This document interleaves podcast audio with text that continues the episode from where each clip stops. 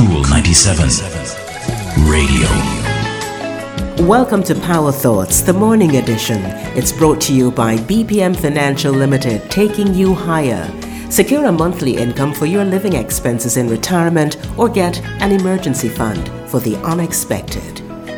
So many people go to work with a mindset that when they get a bigger title and when they're granted more responsibility, then they'll perform at mastery and go the extra mile in everything that they do.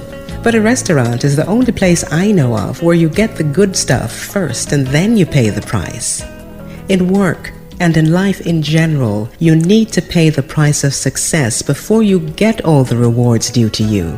And by the way, just because you haven't yet received the benefits of positive deeds you may have done, that doesn't mean that they're not coming. You will always reap what you sow. The chickens will always come home to roost. You'll always get what you deserve. Even the smallest good act has set in motion a good consequence. And by the way, if you study any great person in business, and I mean the best of the best, or any great explorer or artist or scientist, not one of them achieved what they did for the money. Just think about Roosevelt or Mandela, Edison or Einstein. They were not driven by money. They were driven by the challenge, by the chance to push the envelope, by the desire to do something uncommonly great. And that's the drive that made them legends. The average life has only 960 months. Only 960 months. 29,000 days. You have to remember that. The time to step up to real leadership is now.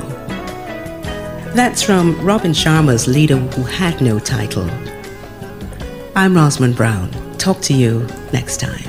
That's our Power Thought for today. It's brought to you by BPM Financial Limited, taking you higher.